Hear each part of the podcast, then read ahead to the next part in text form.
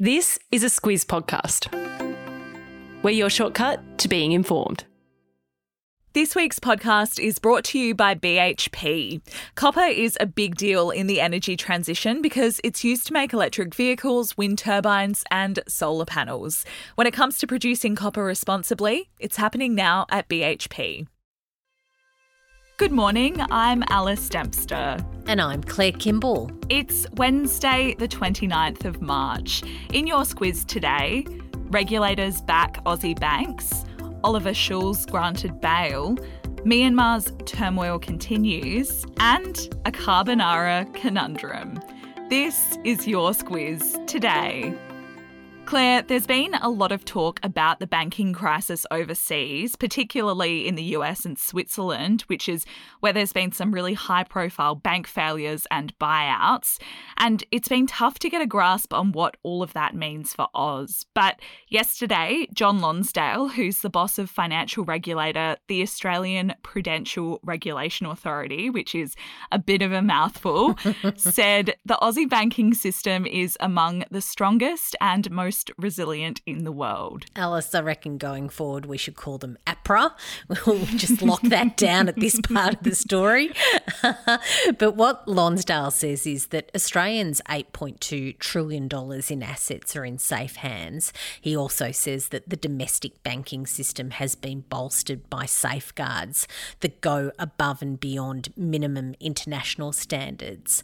Uh, it comes following the collapsing confidence following the United States State Silicon Bank and Signature Bank collapses. Uh, also, Switzerland's Credit Suisse needed an emergency buyout. And that's got many bank customers and investors wondering how safe their financial institution is. That's included in Australia, Lonsdale says. But he added that there's a safety net that's been developed here in the wake of the 2008 global financial crisis.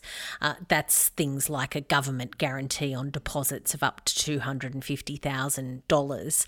Uh, he says that that's upped Aussie's confidence in our financial system. Yeah, and Lonsdale also says that regulators like APRA are vigilant in their monitoring of banks, insurers, and superannuation funds. Expert Michael Lawrence backed that up yesterday. He says that since APRA's formation in 1998, no Australian has ever lost even one cent of their retail deposit. And that's a fancy way of saying their money. Yeah, their money in their own bank. And others say, though, be a bit more wary. ANZ boss Shane Elliott is one who says that because of the turmoil in the global economy at the moment, as well as the banking system, that it's better to be a bit more safety oriented as we enter the coming months. And as a result of the turmoil, what analysts say has been quite an interesting development is that many investors are going back to cryptocurrency. That's because it's a different option to the traditional banks. But what it's also done is seen the regulators really refocus on those billionaire bosses of the major digital currency firms. Uh, there have long been calls to make them comply with traditional finance laws, but one that's really going down this line is America's Commodity Futures Trading Commission. Yesterday, it moved against the world's biggest crypto exchange, Binance, also its CEO and founder, Changpeng Zhao. Yeah, the regulator alleges Binance has been operating an illegal exchange and a sham compliance program. The company, for its part, though, has called the move unexpected and disappointing. Analysts say it could see Binance banned from operating in the US, which would have a massive impact on cryptocurrency markets more broadly. And from all of that, you can see that there's a lot going on in the international banking world at the moment. So we've done our shortcut on it this week, and it will come out tomorrow. Oliver Schulz is the former SAS soldier who became the first Aussie serviceman to be charged with committing a war crime. It was all over accusations that he murdered an Afghan civilian back in 2012. He was arrested last week and was in custody, but yesterday he was granted bail by a Sydney court over fears for his safety, Claire. Yeah, and he was due to be held in custody until the criminal proceedings concluded, which uh, the experts say could take some years. But Magistrate Jennifer Atkinson found that there were exceptional circumstances to grant Schulz bail. Uh, she acknowledged that he would be in danger wherever he was detained because it's likely that he would have to mix with Islamic extremists or sympathisers. And since Schulz's arrest, there's been quite a bit said about the risks that he and others who might be charged face from Muslim extremists. The conditions of his bail include a security deposit of $200,000, daily reporting to the police, a nightly curfew, and a ban on contacting any ex colleagues. His case, meanwhile, returns to court in May. Myanmar's military leader has vowed to take what he calls decisive action against anyone who resists the country's military rule, Claire. Senior General Min Aung Hlaing spoke alongside tanks and missiles during the National Armed Forces Day. And it's a bit of a rare appearance from him, too. He hasn't said a whole lot about exactly what's happening in Myanmar and the military's approach, uh, but he has delivered that speech to about 8,000 of his service members, saying that they need to take action against those who are trying to devastate the country. Just to give a bit more background, Min Aung Hlaing has been essentially the leader leader of Myanmar since the 2021 coup. Uh, that's when the military pushed out the elected government that was led by Aung San Suu Kyi. And since then, there's been a bit of a people's uprising, the People's Defence Forces, which is made up of armed civilians who are against the military junta. They've grown, and these days, more than a third of townships aren't under full military control. And since that coup in 2021, more than 3,000 people have been killed and more than a million have been displaced. And the military has been accused of killing civilians as it cracks down on its critics. The latest developments come as elections that were promised by Min Aung Hlaing have been delayed, with no new date confirmed. Claire, it's a great time to start stargazing over the next couple of weeks. That's because we'll be treated to a rare celestial sight. Mercury, Venus, Mars, Jupiter, and Uranus will all align with the moon in the night sky. It's called a planetary parade, which sounds quite quaint. uh, it can be seen from anywhere in the world. All you really need is a pair of binoculars, clear skies, a good view of the western horizon right after sunset.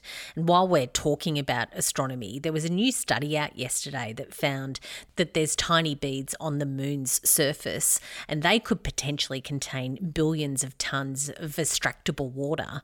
Uh, what that means, of course, is that it's got implications for future journeys there, but they were brought back to Earth by a China mission in 2020. Yeah, scientists say that it's a huge breakthrough in the bid to set up a space agency base on the moon, essentially because because it would provide an accessible source of water along with hydrogen and oxygen, which are all of the essentials. Apparently, we need those things.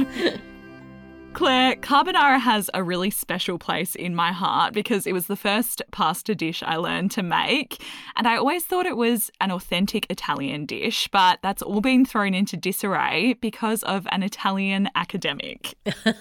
Alice, from the last couple of weeks, I've taken out that I need your Jamie Oliver cheesecake, and now I'm lining up for your carbonara as well. yeah, Alberto Grandi, he's a professor in food history at the University of Parma Palmer. He talks a pretty big game. He reckons that carbonara is an American dish. Uh, he also says that the only place these days to buy Parmesan cheese that's authentic is in the United States state uh, of Wisconsin. Yeah, he's apparently known for making bold statements, and this one has angered some of his fellow countrymen. They've called it a surreal attack against symbolically Italian food. so it's fair to say Grandi's not scored any brownie points at home, Claire. Yeah, or, or pasta points even.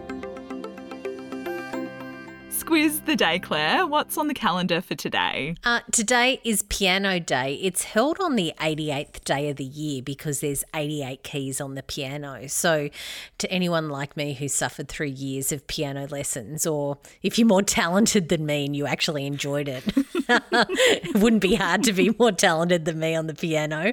Happy Piano Day to you. Claire, I don't think you know this about me, but I actually still take piano lessons to this day. Oh, and I didn't realise Piano Day was a thing. There you go. A day for all of us. And also, just a quick reminder that the latest episode of How Far We've Come is out. That's the six part financial history podcast that we've been working on with NGS Super. You can find it in your Squiz Today podcast feed. Have a great Wednesday. We'll be back with you again tomorrow.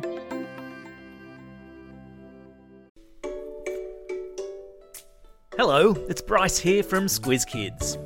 Kids and fiscal policy go together like peaches and cream, which is why we're excited to present a special Squiz Kids Q&A this week with Federal Treasurer Jim Chalmers. It's the podcast where the kids of Australia get to ask the questions.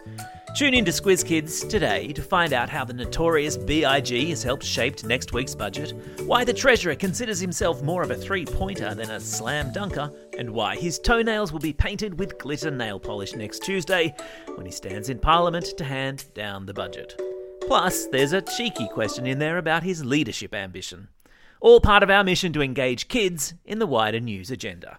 Check it out in the Squiz Kids podcast feed or via squizkids.com.au.